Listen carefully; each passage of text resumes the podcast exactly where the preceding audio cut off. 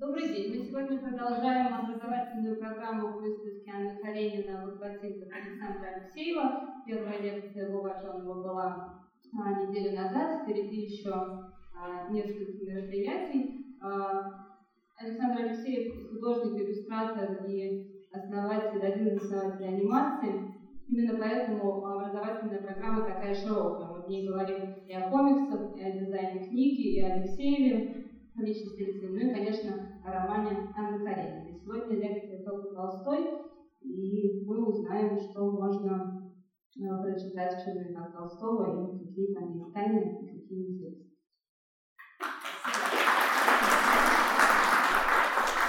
Спасибо большое, Юля. Да, я очень рада э, с вами встретиться. Спасибо большое, что вы пришли. Кажется, я должна в свете стоять. Нас учили. Это обязанность артиста, кстати, свет, вообще человека на сцене, а не э, цветорежиссера. Да. А, спасибо большое, что вы пришли. Я, честно говоря, даже не ожидала, что будет такая большая э, аудитория. Что-то приготовила вам показывать с маленького экрана. Ну, значит, не получится, ничего страшного. Я очень рада, что эта выставка удивительная совершенно, с которой я э, имела возможность познакомиться в Москве. Она была, была в Москве недолгое время.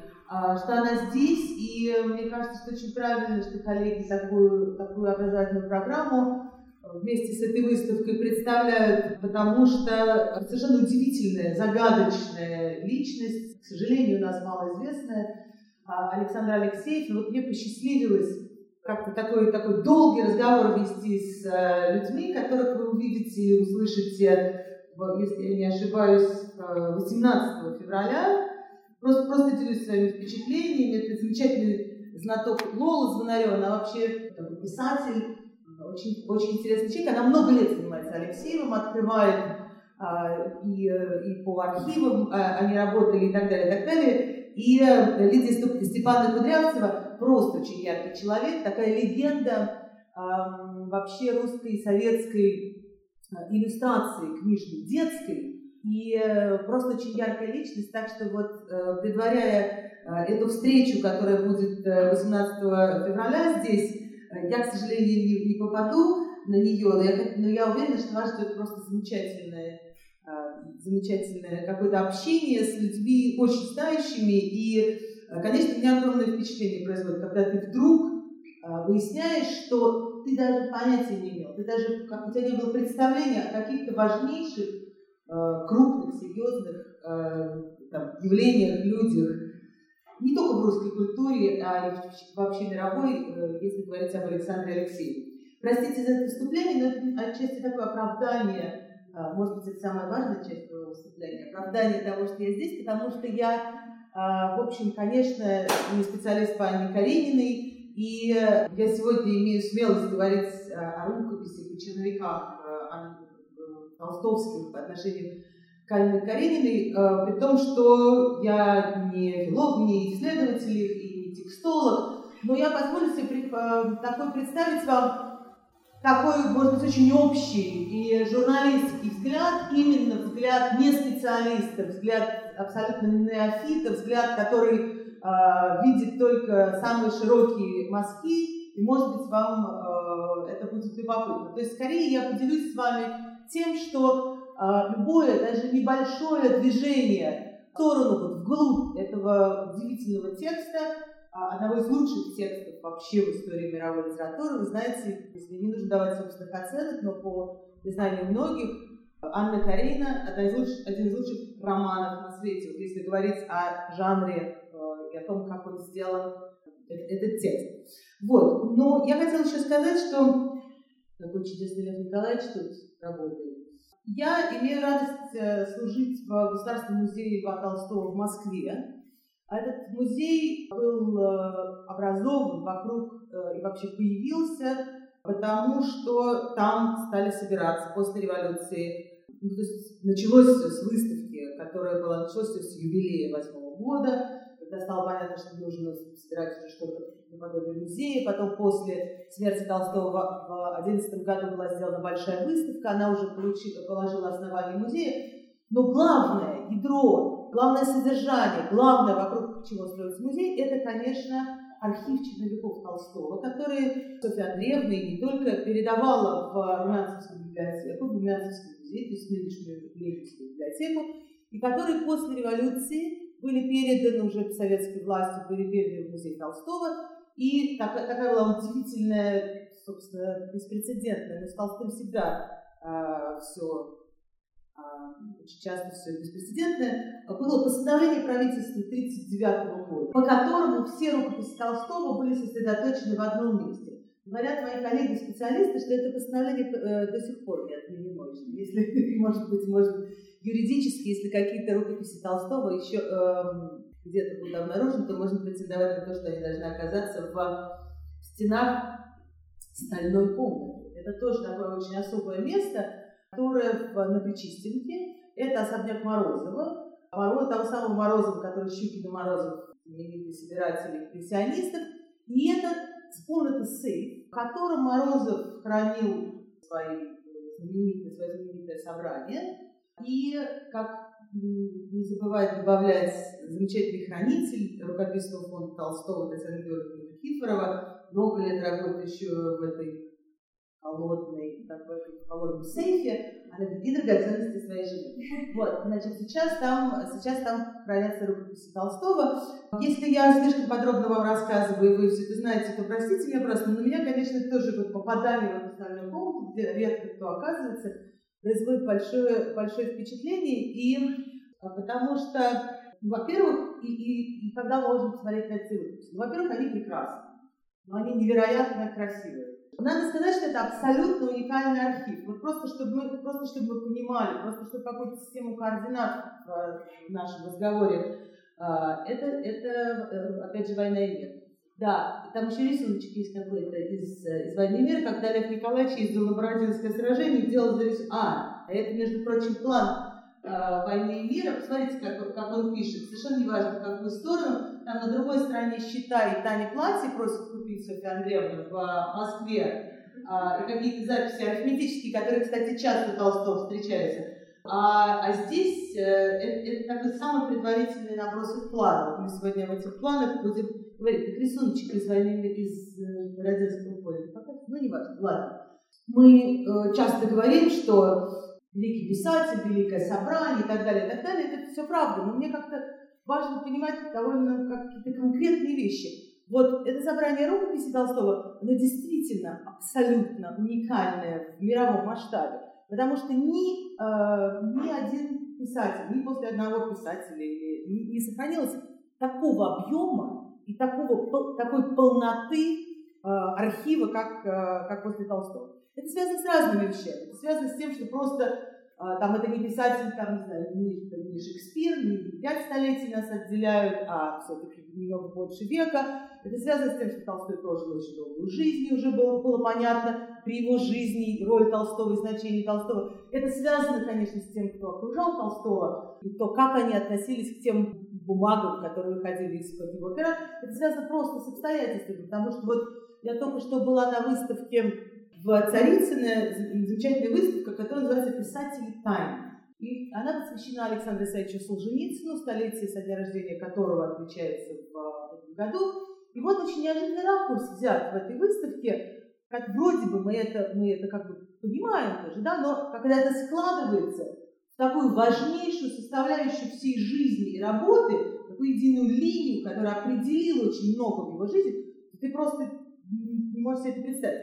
Смысл в том, что Солженицын никогда не мог работать нормально. Вот то, что мы знаем относительно Толстого, вот есть бумага, есть чернила, есть стол, есть возможность переписывать по много раз, здесь еще переписчики или Софья Андреевна, потом секретари, ну, то есть, что нам кажется нормальным трудом над текстом. У Солженицына этого не было совсем. Он должен был, он должен был в лагере запоминать свои тексты, поэтому он, он, его первый текст рифмованный, чтобы легче знать. Он выходит из лагеря, держа в голове 12 тысяч строк, Дальше он пишет невероятным бисерным почерком, потому что он не, не что, его можно экономить, и чтобы это можно было спрятать. Дальше он покупает фотоаппараты. Простите, что я так на этом останавливаюсь, но просто меня это произвело впечатление. Покупает фотоаппараты и делает вид, что он невероятный фотолюбитель. Для того, чтобы Потому что он соображает, что сфотографированные бумаги на пленке – это еще меньший размер.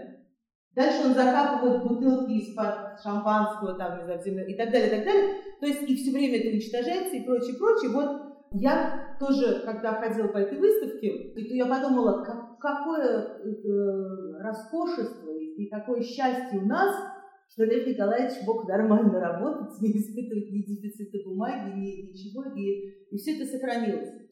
Вот, собственно, первая публикация Анны Карениной. Вот здесь вы видите, написано это «Русский вестник», 1875 год. А, Анна Каренина, роман, часть первая, глава первая, седьмая, граф Льва Николаевича Толстого. Простите, если я буду все время отвлекаться, но просто я рассказываю вам э, не результат моих научных исследований, а я просто делюсь с вами своими увлечениями и интересами. Я просто думаю о том, насколько по-другому читали современники Толстого в 1875 году роман, который выходил в журнале. И когда, и это мы сейчас, и каждый, я думаю, что в Туле остановишь Анны Каренина, они вам скажут, что она бросилась под поезд. Они же этого не знали, правда? И что, и что произойдет, они не знали. И это, конечно, сейчас можно сравнить с э, тем, как мы смотрим сериалы, и нам страшно важно, чем, чем нам мы следим еще и за сюжетом. Уже, к сожалению, лишены возможности вот так, вот так прочесть Толстого. Хотя мне тут моя подруга недавно сказала, что она вдруг обнаружила человека, который, который не знал, чем закончится Каренина, подсунула ему и очень его оберегала, и следила, чтобы никто ни в коем случае и она сказала, ты только никого не говори, что ты это читаешь. Для того, чтобы никто ему не сказал, чем это, чем это закончится. Но это, это интересная история есть еще с эм, Шукшиным, но я, э, мы к этому еще вернемся. Анна Каренина, это не только, как я уже э, сказала, и мне кажется, это правда, лучший роман на свете. Это, вот тут дальше уже сухая статистика, самый экранизируемый роман на свете. Если э, самое экранизируемое литературное сочинение – это э, рассказы о Шерлоке Холмсе. Но это рассказы. Если вы берете книгу, если вы берете роман, то любой справочник, там, не знаю, IMDb вам скажет, что это Анна Каренина. И э, дело не только в том, что э, кинематограф любит э, love story, тем паче трагические love story. Вы знаете уже, чем кончился, я могу не скрывать вас. Вот. А, но дело в том, что это мне кажется, что еще секрет в том, что это очень текст кинематографичный, кинематографический, кинематографичный, да? Хотя Лев Николаевич, конечно, а, ни сном, ни духом не, не думал, что такое слово возникнет и такая возникнет история. И суть в том, что мы решили посмотреть на этот текст как с точки зрения кино. И оказалось, что Толстой, который который, понятно, что не было, не было кинематографа никакого, и Толстой не учился ни в каких литературных институтах или филфаках, там, где есть какие-то правила построения текста, как это делать, какие есть законы, когда люди и, и какая-то технология. Понятно, что писателю нельзя научить писательству, но все-таки ремесло немножко можно как-то, так сказать, править и э, показать какие-то каноны. Толстой не заканчивал никакого творческого вуза, ему никто не объяснял, как нужно строить произведение, но тем не менее Толстой, э, если сейчас взглянуть на, на этап его работы, идет просто абсолютно вот азбуки веди, прямо по учебнику, как сейчас учат режиссуре и съемкам кино в, да, в Авдике сейчас. Вот, вот просто он, он делает все те же этапы, он делает все то же самое, что делает э, сценарист, а, а главный режиссер. И вот смотрели на э, Анну Каренину с этой точки зрения, то есть на подготовку этого текста, как на э, подготовку к выходу фильма. Вот, и получается, что мы, во-первых, мы обратились к Сергею Александровичу Соловьеву, он сказал, все правильно вы думаете, вот так сейчас в учебниках и пишут, и я так и преподаю своим, своим студентам на режиссерском факультете, ГИТИС, ВГИКа, простите, и вот когда сначала сценаристы пишут синопсис, потом режиссеры, значит, из этого потом большой, большой сценарий, потом они решают, где будет происходить действие, режиссер ищет э, места съемок, или это называется локации, а сейчас уже какой-нибудь location manager или директор ездит и смотрит, куда это. Потом проводится кастинг, потом, э, значит, э, внешность героев ищется, потом э, там имена, потом названия, потом все это, так сказать, снимается, и начинается дальше, рисуется раскадровка, и потом, значит, снимается, и дальше на монтаже переставляются сцены, и получается кино. В общем, Толстой совершенно замечательный э, образец идеального такого, такой, такой технологии, такой работы. Значит, поедемте прямо к замыслу. Прекрасно, что в основе всего а, лежит такая э, чудесная история, закольцованная, связанная такая петелька-крючочек. Сейчас а, я вам покажу. Села, буду я пианист, ничего не получится. Значит, э, рассказывать ее можно так. Это Александр Сергеевич Пушкин, который в 1828 году пишет небольшой набросок, который называется «Гости съезжались на дачу». А, а это Сережа Толстой, а, сын писателя Толстого, который родился в 28 году, когда Пушкин написал «Гости съезжают на дачу». И Сережа Толстой просит своей мамы чего-нибудь почитать. Софья Андреевна берет, э, берет Пушкина из библиотеки на первом этаже, Сережа, Сережа читает Пушкина и оставляет книгу на подоконнике в зале. А это папа Сережа, писатель Лев Толстой, который родился в 28 году, когда Пушкин писал «Гости съезжались на дачу», который, вместо выходя из своего кабинета, берет эту книжку из зала и не может оторваться от Пушкина. И пишет Страхову письмо о том, сейчас могу вам прочесть, как он не мог остановиться, как он семь раз прочел все, все его любимые вещи, а Толстой в этот момент, надо сказать, работает над э, романом э, «Декабристы» э, из эпохи декабристов, и вот он пишет Страхову, расскажи тебе про себя, но, пожалуйста, под великим секретом, потому что, может быть, ничего не выйдет из того, что я имею сказать. Все почти рабочее время нынешней зимы. Я занимался Петром, то есть, э, а, видите, я вру вам, не декабрист, конечно, а эпохи Петра Первого, чем потом Лев Николаевич разочаровался и оставил это совсем. С неделю тому назад Сережа, старший сын, стал читать Милославского с восторгом, я ему дал повести Белкина и так далее, и так далее. Я как-то после работы взял этот том Пушкина и, как всегда, мне кажется, седьмой раз перечел всего не в силах оторваться и как будто вновь читал. Но мало того, он как будто разрешил все мои сомнения. Не только Пушкиным прежде, но ничем я, кажется, никогда так не восхищался. Я... И там есть отрывок. Гости собирались на дачу. Видите, интересно, вот тоже к вопросу о тексте и черновиках. Мы сейчас это знаем, как гости съезжались на дачу, да? Это значит, э, э, значит, у Пушкина разночтение в каких-то рукописях, и сейчас это признано, как бы уже канонизировано, как гости съезжались на дачу. А, я невольно, нечаянно, сам не зная зачем и что будет, задумал лица и события, стал продолжать, потом, разумеется, изменил, и вдруг завязалось так красиво и круто, что вышел роман, который я нынче кончил начерно, роман очень живой, горячий и законченный, которым я очень доволен и который будет готов, если так даст Бог здоровья и так далее, так далее, так далее. Значит, но тут еще мы должны к Пушкину вернуться, потому что это Лев Николаевич Толстой, который, читая Пушкина, бросает роман эпохи Петра Первого признается в этом Николаю Страхову, а это Мария Александровна Гартунг, которого Толстой встречает, э, он ее знал, он встречает на вечере, на вечере тульского губернатора, и э, черный завиток на шее, который так поражает э, Льва Николаевича, что он вставляет эту деталь в описание Анны. А, это та самая Мария Александровна Карпин, дочь Александра Сергеевича Пушкина, 28 году, и так далее, и так далее, можно дальше, дальше, дальше по кругу идти. Вот это замысел, вот это импульс. И дальше можем дальше двигаться. Да, а, нет, еще рано, останемся здесь.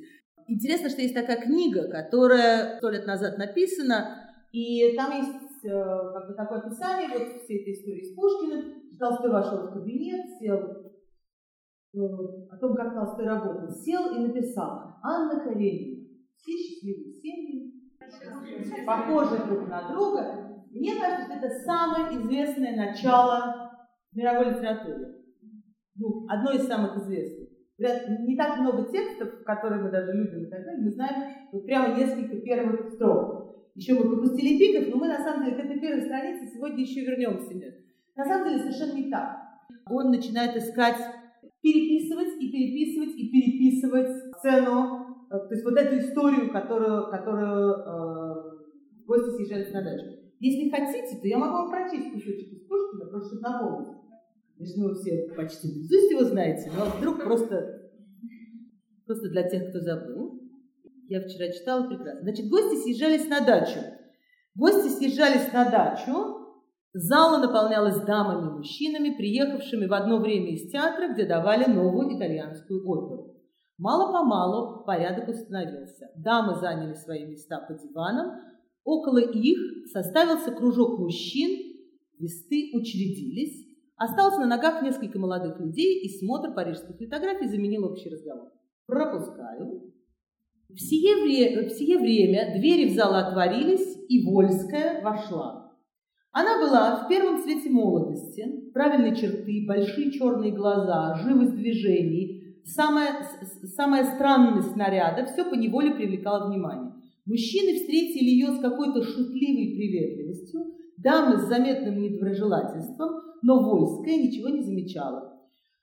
Отвечая криво на общие вопросы, она рассеянно глядела во все стороны, лицо ее, изменчивое, как облако, изобразило досаду, она села подле важной княгини Г и, как говорится, сюми абу, абуде. Вдруг она вздрогнула и обернулась к балкону, беспокойство овладело ею. Неловко Пушкина быстро читать, потому что хочется вам рассказать как бы к сюжету, но, но комкать Пушкина – это, конечно, самое худшее, что я могла придумать. Она встала, пошла около кресел и столов, остановилась на минуту за стулом старого генерала Р, ничего не отвечала на его тонкий мадригал и вдруг скользнула на балкон. Испанец и русский встали, там был сюжет о том, что они, значит, на, на балконе. А, испанец ретируется, понимая, что он здесь лишний. Важная княгиня Г. проводила Вольскую глазами и в полголоса сказала своему соседу, «Это ни на что не похоже». «Она ужасно ветрена», — отвечал он. «Ветрена? Этого мало. Она ведет себя непростительно. Она может не уважать себя сколько ей угодно, но свет еще не заслуживает от нее такого пренебрежения. Минский мог бы это заметить. И дальше она э, через несколько фраз идет фраза «признаюсь», говорит эта дама, обсуждая а, э, Анну, да, Вольскую. Значит, я принимаю участие в судьбе этой молодой женщины. В ней много хорошего и гораздо менее дурного, нежели думаю. Но страсти ее погубят. Очень верно и тут, конечно, уже очень много от того, что... И, это не упрек его Николаевичу, и, э, и, и наоборот, мне кажется, что то есть не, не наоборот и не за, но э, этот импульс совершенно, совершенно здесь очевиден. И более того, даже какие-то сюжетные э, линии, которые дальше, и характеристики героини, которые для Толстого важны, они здесь уже у Пушкина прослеживаются. Вот смотрите, еще просто буквально один абзац, что текст довольно хороший. Зинаида Вольская лишилась матери, он описывает эту Зинаиду Вольскую, которая вошла, лишилась матери на шестом году от рождения. Отец ее, человек деловой и рассеянный, отдал ее в руки француженки и так далее, по ее воспитании. И дальше он говорит, появление, э, и, э, и отпустил в свет, появление Зинаиды наделало большого шума. Вольский, богатый человек, молодой человек, привыкший подчинять свои чувства мнению других, влюбился в нее без памяти, потому что государь, встретив ее на английской набережной, целый час с нею разговаривал.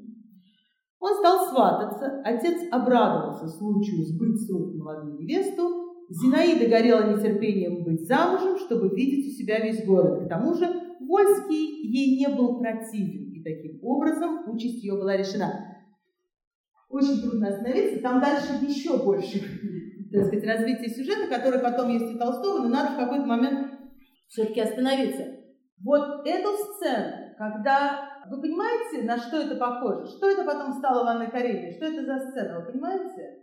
Нет, это еще не театр, это у, у Бетти Трубецкой, когда они обсуждают и когда они, когда они ходят. Толстой начинает переписывать вот эту сцену. Я просто еще хотела сказать одну вещь, что Интересно, вот с этим мы сейчас с вами еще, если успеем, поговорим о фамилиях.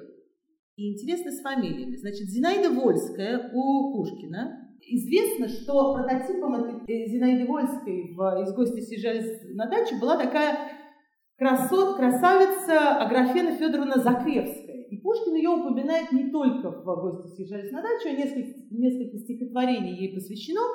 И эта же самая Закревская появляется в Евгении Онегине. И появляется она в значит, восьмой главе, когда Онегин, э, встреча Онегина с Татьяной. И смотрите, в, вот просто несколько строк из Пушкина. Она сидела у стола, Татьяна, а, с блестящей Ниной, с блестящей Ниной Воронскою, всей Клеопатру не вы, и верно согласились вы, что Нина мраморной красою затмить соседку не могла, хоть ослепительно была. Интересно, что здесь уже появляется фамилия, которая нам как-то потом что-то говорит. А, она Воронская, а в Анне Каренине Вронской. Но это, это абсолютно одна и та же фамилия, просто, просто Вронский это более западнославянская огласовка, а по ворон, по-польски Врон. И надо сказать, что это не единственная такой, такая деталька, свидетельствующая э, на запад двигающая этого персонажа. Например, э, э, лошадь Вронского зовут Фруфру, это в польском языке такое выражение, которое говорит, можно женщине сказать фру-фру, э, такая бедренная и э, такая, то есть для, для русского уха это просто набор звуков, а в польском это имеет, имеет значение. Ну, неважно, не будем отвлекаться в сторону, э, в сторону Польши. Значит, вот, вот Пушкин. И дальше Толстой начинает переписывать эту сцену, и я вам сейчас даже покажу один кусочек, как один из первых вариантов. Значит, как он переписывает эту одну и ту же сцену. Гости, уже Толстой, да, я вам читал Пушкин, уже Толстой. Гости после оперы съезжались к, молодой княгине Врасской. Княгиня Мика, как ее звали в свете, только успела, приехав из театра, снять шубку перед окруженными цветами зеркалом, в ярко освещенной передней. Она еще отцепляла маленькой ручкой в перчатке упрямо зацепившееся кружево на крючок шубки, когда из-под лестницы показалось тра-та-та-та-та, то есть они, значит, возвращаются куда-то. И дальше. Разговор светский. Я пропускаю. Разговор, как и всегда, в первые минуты сбора дробился на приветственные речи, на предложение чая, шутки, замечания об опере, певцах и певицах, как будто от, эм, отыскивая предмет и не позволяя быть более завлекательным, пока еще продолжали входить гости. Уже совсем другой текст, а, потому что понятно, что э, Пушкин пишет говоря кинематографическим языком, у него такой краткий план, у него такой синопсис, у него краткое содержание. А Толстой уже позволяет себе, так сказать, в противоречие к тому, о чем он пишет, позволяет себе войти во вкус текста этого, потому что это уже не план, а текст. Да? И дальше смотрите. Да-да-да, сейчас, сейчас, сейчас. Эм, я часто думал, сказал дипломат, как говорят, народ, как, да, Э, я часто думал, сказал дипломат, что, как говорят, народы имеют то правительство, которого они заслуживают, так и жены имеют именно тех мужей, которых они заслуживают. И Анастасия Аркадьевна Каренина вполне заслуживает своего мужа. Знаете ли, что говоря это, по крайней мере, делайте похвалу ей. И хочу. Только как он может спокойно спать с такой женой? И со всяким другим мужем она бы была героиней старинного романа – она знает, что ее муж замечательный человек, и она удовлетворяется. Она примерная жена. «Я никогда не могла понять, княгиня, — сказала Фрейлина, — что в нем замечательного. Если бы мне все это не твердили, я бы просто приняла его за дурачка. С таким мужем не быть героиней романа – заслуга». И так далее, и так далее. То есть я просто вот два, два текста, пушкинский и толстовский, которые во многом, конечно, э, наследуют это. Он, он вот видно, откуда как бы мы сейчас по-простецки сказали, ноги растут, откуда эти корни, как он, в общем, совершенно, совершенно этого не боясь, не стесняясь, берет и начинает с этим работать, работать, работать. Возвращаясь к локациям. Значит, я просто хотела сказать, что у Толстого очень, у Толстого очень видно, как он действительно, как, как кинематографисты подбирают себе, где это будет происходить, как он ищет вот эту точку. Например, он э, в первых черновиках, вы помните начало романа, Левин он приезжает из э, деревни, и он идет на выставку скота. И в нескольких черновиках идет эта выставка скота. Наверное, можно догадываться, что Толстому важно было показать, что такие дела в столице, а не э, светские развлечения, что он хозяйством увлечен и так далее. Но потом это оказывается не, не зоо-выставка, а это оказывается зоосад. То есть, говоря, говоря по-московски, московский зоопарк до сих пор э, есть этот пруд, этот московский зоопарк находится там уже гораздо больше ста лет, и они ровно там и, и катаются на этом пруду. Замечательная сцена, сцена с коньками. Или, ну, разные вещи. Начиная с того, что в одном из финалов э, Каренина, э, жизнь Каренина кончается не под поездом, а в Неве, но я не знаю, насколько это имеет отношение к локациям. Э, это более серьезная вещь, сказать, как она кончает жизнь, она, она в одном из вариантов в Неве. Или, например, вот такие детали, что Вронский в одном из черновике отправляется в самом конце повествования, отправляется в Ташкент. Помните, что в том тексте, который мы знаем, он отправляется в другую сторону. Очень интересно Толстой работает с э, героями своими. И очень интересно меняется, вот он ищет. Слава Богу, что он это делает на бумаге, он же мог это просто в голове прокручивать. Спасибо ему большое, что он это все фиксирует. Значит, ну, например, простая история, да. Значит, э, как зовут героя? Вот смотрите варианты, которые, э, которые есть. А потом вы увидите, как, как внешность у них меняется. Значит, Анна Аркадьевна Каренина в окончательном варианте она была Анастасия Аркадьевна, я только что вам читала кусочек, когда будет Анастасия Аркадьевна, ее зовут Нана. И это прямо, мне кажется, конечно, это не Нина Воронская, как у, как у Пушкина, но это уже, ну, есть, есть какие-то связи. Вот, и еще ее звали э, Татьяна Сергеевна Ставрович. Вот, и дальше мы еще поговорим о названиях книги, но просто как, как интересно у нас ухо привыкает к каким-то вещам, как нам кажется, это абсолютно невозможно изменить. А можете представить, если мы скажем «Великий роман Толстого Тата Ставрович»? Мне кажется, это немножко смешно. Или даже мы, мы наделяем а, какие-то нами любимые важные вещи, вот нам кажется, что это просто звучит замечательно. Ну, как звучит там, не знаю, ну, понятно, что я не первая эту тему, тему завожу, но кто-то из детей сказал, Пушкин, какая смешная фамилия. Как смешная фамилия? Как смешная фамилия? великая, замечательная, чудесная фамилия. Вот. Но у нас мы просто уже не можем по-другому это слышать. Поэтому, конечно, но мне кажется, честно говоря, что объективно Татьяна Сергеевна Ставрович менее интересна, чем Анна Каренина. И, и здесь, вот когда вы видите шаг за шагом, как Толстой, вот это один, одна редакция, другая редакция, третья или четвертая. И в общем, честно говоря, не надо быть этим бабом, который это замечательно, чтобы видеть, ну правда лучше становится. Но объективно становится лучше. И это, на самом деле, вот, вот черновики Толстого, это еще невероятный гимн, вот, и, и, так сказать, слава, гимн труду, потому что ты видишь, нам кажется, мы всегда воспринимаем вот какие-то произведения великие, что, ну, это озарение, это вдохновение. Но когда мы, когда мы углубляемся и вот в этом, в этом айсберге смотрим под воду э, и начинаем смотреть, как устроена эта под, подводная часть гигантская, ты видишь там очень большую работу. А, и ничего не приходило просто так. Нет, бывали, конечно, какие-то исключительные истории, о которых там говорят э, текстологи, например, как не из Каренина, а из «Войны мира», что Толстой много-много-много раз переписывал ту, ту сцену, очень известную из «Войны мира», из конца второго тома, когда Пьер разговаривает с э, Наташей, больной. Наташей, после всей этой истории с... Э, и потом он выходит и видит комет. Вот это вот финал. И очень долго этот монолог первый он переписывает. И раз, и два, и три, и четыре, и пять. Огромное количество вещей. Наконец ему приходят гранки. Гранки это то, что присылалось, это я, может быть, скорее для более молодой истории говорю, который считает, что в общем, тексты они из принтера выходят. Гранки это то, что присылалось из типографии, тогда, когда набор был, был сделан. Гранки присылались авторам для того, чтобы они поправили самые-самые э, просто там опечатки текст готовый, ну, такая последняя сверка, или, говоря современным языком, профиль. Вот. Толст... Гранки Толстого выглядит невероятно. Почти всегда он переписывает, или очень много раз он переписывает почти все. И в этой, в этой части тоже Толстой перечеркивает все то, над чем он работал много-много раз, и пишет единым текстом, на едином дыхании, без одной поправки, вот этот замечательный монолог, если я был я, а лучше, и так далее, и. Вот. Но это мы от, в сторону войны и мира ушли.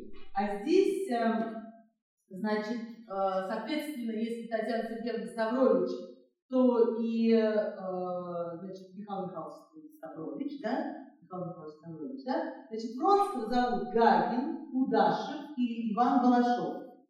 Мне не нравится ни, ни то, ни другое, ни третье. Должно быть какое-то имя, в котором тоже нужно влюбиться, правда же? Ну, вот так. Иван Балашов.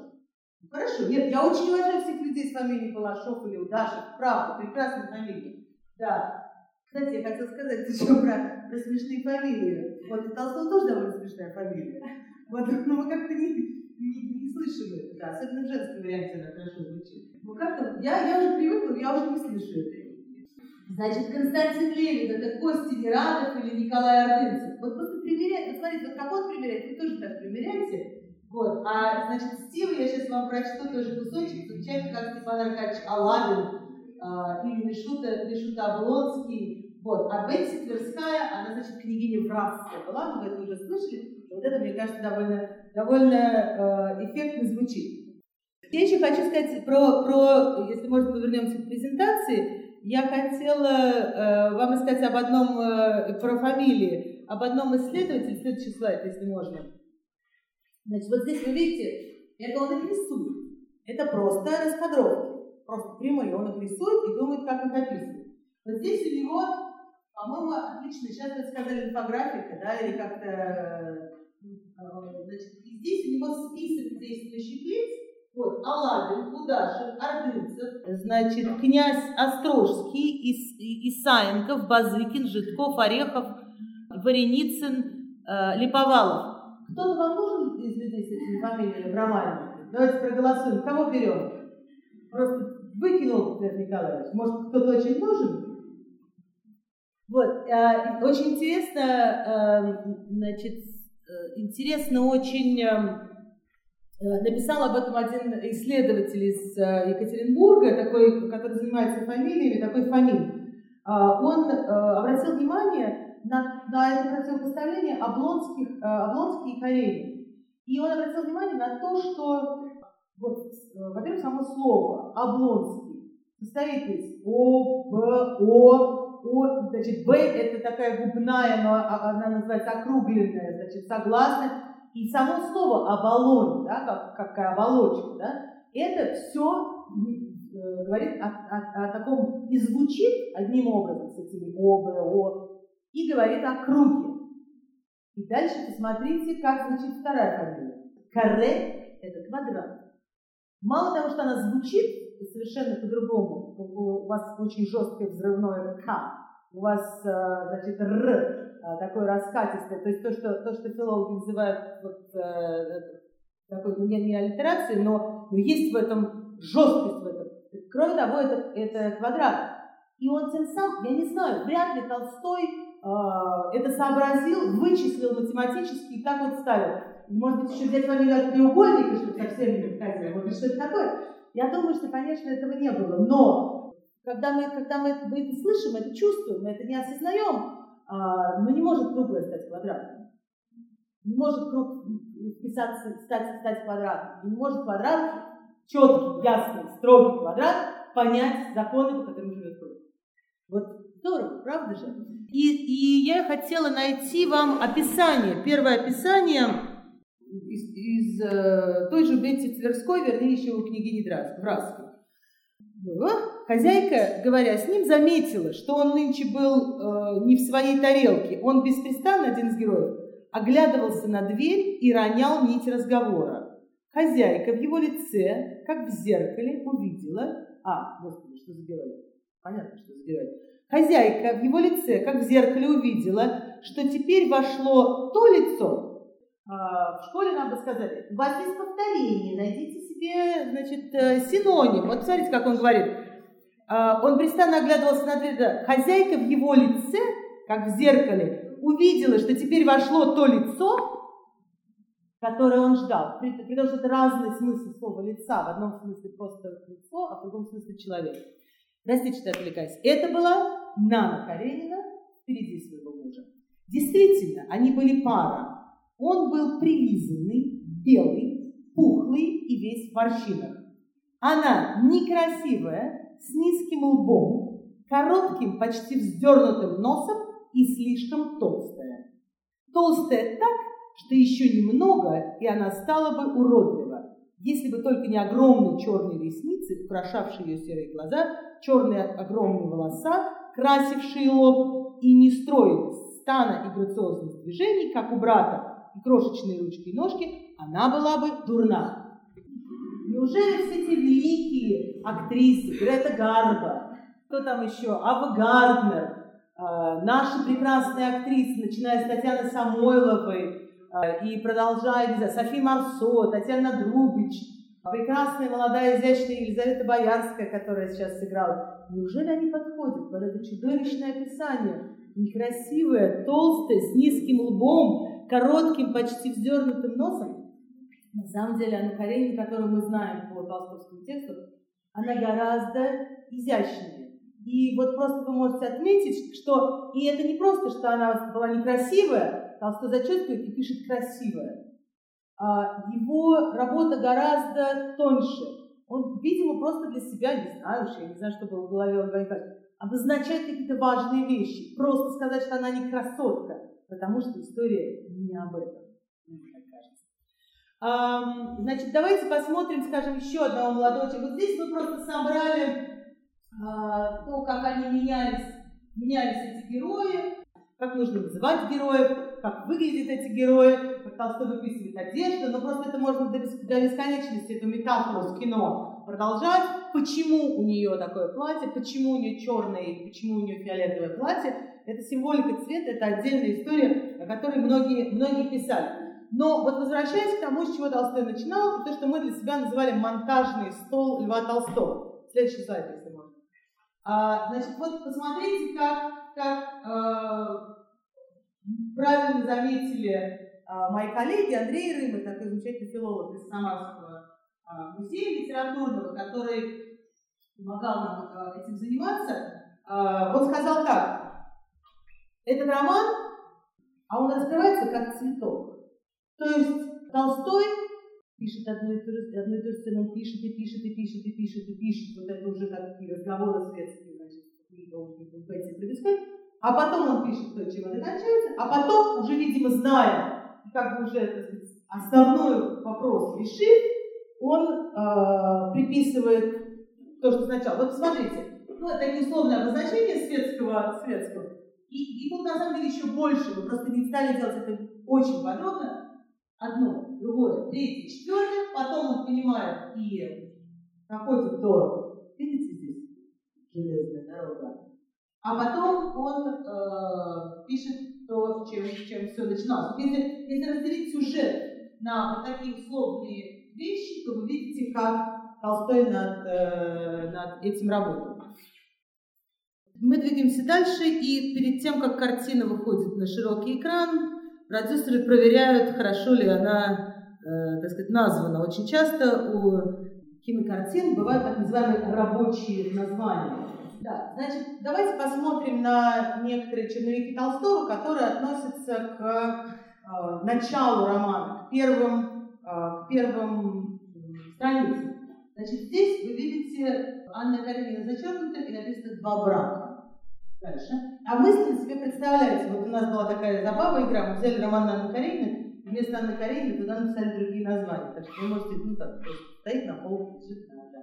Значит, это Э, одна из первых заголовков, которая называется «Молодец, баба». Великий роман Владимира Толстого «Молодец, баба». Живо себе представляю это в иностранных переводах. Good girl, я бы так сказала. Или вот еще какие-то варианты. Дальше. Этот роман назывался «НН». Вот здесь уже, значит, ну, вообще просто вот я хочу сказать, что обычный для Толстого, вот все написано, написано, поправлено, потом вот такая чух, черта, и это уже не нужно. Анна Каренина. И э, дальше вот э, такой очень мной, мной любимый листочек, потому что очень понятно, почему любимый, потому что здесь появляются вещи, которые нам очень дороги. И здесь вы видите э, два брака, он зачеркивает и пишет Анна Каренина. И здесь появляется, можно следующий слайд, пожалуйста. А тут подсчеты, кстати, я вам говорила, что там довольно много арифметики в. Не знаю, что он считал. Строчки, э, количество. Да сейчас пишут по знакам и по строчкам, не знаю. Вот посмотрите, пожалуйста, на этот листочек. Я хотела вам еще одну такую вещь не про кино, а про, э, про рукописи сказать, что есть такое понятие в рукописи слои, слои текста. Значит, речь идет о том, что на одной, на одной бумажке а, исследователь может увидеть несколько слоев работы. Как если бы представьте себе, что это картина, И мы вот сейчас, например, уже эти технологии стали очень широки, и вы приходите в Третьяковскую галерею, и вам показывают в каком-то электронном виде, что, что они, просветив э, под рентгеном э, картины, что было у художника под текстом. Видите сейчас, что он записал. Э, Черный квадрат Малевич написан на двух слоях каких-то других композиций. То есть он не новый Хмеловский взял для этого величайшего произведения э, столетней давности. Значит, и то же самое у Толстого. Причем это абсолютно детективное вообще занятие и, и расследование. Потому что, кроме того, что вы читаете как-то текст и пытаетесь пронять, проникнуть в логику автора, но текстологи, которые этим занимаются, они смотрят, а какая бумага, а какие чернила, а какие кляксы, а какие еще что-то. То есть там могут, а что в дневнике, а где в какой-то папке лежало, как загнут уголок. Вот, так вот, посмотрите, например, вот даже здесь, на, этом, на этой копии, не самый лучший. Видно, что вот вы видите, что здесь другие чернила, чуть-чуть более, более темные, да? Видите? Значит, и, пожалуйста, следующий слайд. Я просто вот сейчас вам покажу, как это, вот это та же бумажка, которую мы просто написали печатными буквами. И вы видите, что здесь три слоя текста. Это делала э, наша коллега Наталья Павловна Великанова, замечательный знаток рукописи и большой специалист по войне и миру. Вы видите, что есть некий чистый текст, который Софья Андреевна переписала Ивана Николаевича с предыдущим. Дальше он внес первую правку, она синяя. Дальше он внес вторую правку, а, она красная. И вот, вот, вот так сейчас это выглядит, то, что лежит в архиве. Вот смотрите, два брака, роман, не от не а звезда. Просто поскольку все знают это начало, то очень приятно с этим а, взаимодействовать. Дарья Александровна Облонская считавшая 9 лет своего красавца мужа, верно, э, я даже запинаюсь, думаю, что я неправильно прочла, считавшая 9 лет своего красавца мужа, верным мужем, вдруг открыла, что он был в связи с бывшей в их доме француженкой гувернанткой, и между мужем и женой произошла ужасная сценная ссора, продолжавшаяся уже три дня и ничем еще не кончившаяся. Что делать Лев Николаевич? Следующий, пожалуйста. Здесь вот этот второй слой очень-очень дорого, потому что здесь появляется, а, во-первых, Анна Каренина вместо два брака. И, э, то есть, смотрите, два брака только что, это почти финальные, финальные части, потому что я вам могу сейчас показать, как начинался роман в других версиях. Но и то, вот тут он меняет название, которое, по-моему, меняет вообще, потому что два брака – это две части. Вот вам Левинский, вот вам Анна Каренина, да, мы все знаем, что там есть две части. Но он просто, очевидно, представьте себе какое-то кардинальное решение из двухчастного названия, говорящего о двух вещах, он берет название, говорящее только даже не об одном браке, а об одном человеке из этого второго брака. По-моему, это вещь. И здесь появляется вот это, вот, вот так чуть-чуть на полях, вот так вот мимоходом появляется та, та фраза, которую мы. Все счастливые семьи похожи друг на друга. Каждая несчастливая семья несчастная по-своему. И он это дает пока, пока эпиграфом. И появляется еще одна очень дорогая вещь для нас. Все спуталось и смешалось, кроме одного. А я просто, просто уже почти в завершении нашего разговора прочту вам пару других начал, вот еще до этого, потому что это, как вы понимаете, уже максимально близко к тому, что мы с вами знаем. Но вот из первых фраз единственная разница, что все спуталось и смешалось в доме Облонского. Читаю предыдущие редакции. Часть первая, глава первая. Одно и то же дело женитьба. Для одних есть забава, для других мудренейшее дело в свете. По-моему, окончательный вариант лучше, да? Анна Каренина, роман «Отмщение мое», глава первая, часть первая, глава первая. Женитьба для одних есть труднейшее и важнейшее дело жизни, для других легкое увеселение. Степан Аркадьевич Алабин был в самом ужасном положении. Он по месту, занимаемому им в Москве, известный всей Москве и родня по себе, и, и жене почти всему Москву, э, родни, простите, просто старая, старая орфография, не с такой скоростью могу читать. Жене почти всему московскому обществу он, отец четырех детей, уже с проседью в голове и бахенбардах, вдруг вследствие открывшейся интриги с гувернанткой в своем доме вдруг сделался предметом разговора всех. Жена его, кроткая, милая Дарья, Александровна, рожденная Щербатская и так далее. Другой вариант. Анна Каренина. Роман. Отмщение мое. Степан Аркадьевич Алабин, несмотря на вчерашнюю сцену с женой, после того, как открылась его неверность, несмотря на то, что вчера вечером горничная жены Параша не пустила его в спальню и объявила, что Дарья Александровна больна, не хочет его видеть и приказала укладывать свои, дет, свои детские вещи с тем, чтобы переехать к матери, запятая, несмотря на все это и на 41 год жизни, здоровая натура Степана Аркадьевича взяла свое, и он спал крепко до привычного часа восьми часов утра, когда ему было время ехать в присутствие. «Ах!» – вскрикнул он, когда проснулся и вспомнил все, что было. «Обойдется, пройдет», – подумал он, спускаясь с кровати, белые, жирные, мускулистые ступни и так далее, и так далее. И последний, третий кусочек. Несмотря на то, что он спал уже третью ночь, ну, это, это похоже. То есть вот видно, что Толстой добавил потом вот то самое начало, которое так любим. И очень видно, как и вот эти, и вот эти вещи, и вот эти его белые ляжки, и как потом обойдется то, что ему потом говорит его лакей, о нем сам придет, как это все идет в ход. Вот видно, как это, как, как это крутится, как какая-то большая работа, как не все вот так просто селось и написалось. Все счастливые семьи похожи друг на друга и так далее. Конечно, мы не можем понять. Конечно, мы никогда не разберем на винтики, и не дай Бог нам этого сделать, но это не возможно. А, вот это замечательное а, произведение, а, живое, потому что это произведение искусства в этом смысле, но все-таки вот такого рода попытки, как мы предпринимали, то, чем я пыталась вас воодушевить, главная задача такого рода истории – это то, что мы туда залезем, и нам покажется, что мы что-то понимаем, как это сделано. Но самое главное, что мы почувствуем что-то еще новое, что мы никогда не объясним. Но э, для нашей души, э, гораздо большей степени, чем для нашего ума, это будет очень важный, новый, прекрасный год. Так что я просто очень надеюсь, что вдруг желание залезть в черновики у вас появилось после нашей встречи. Спасибо большое.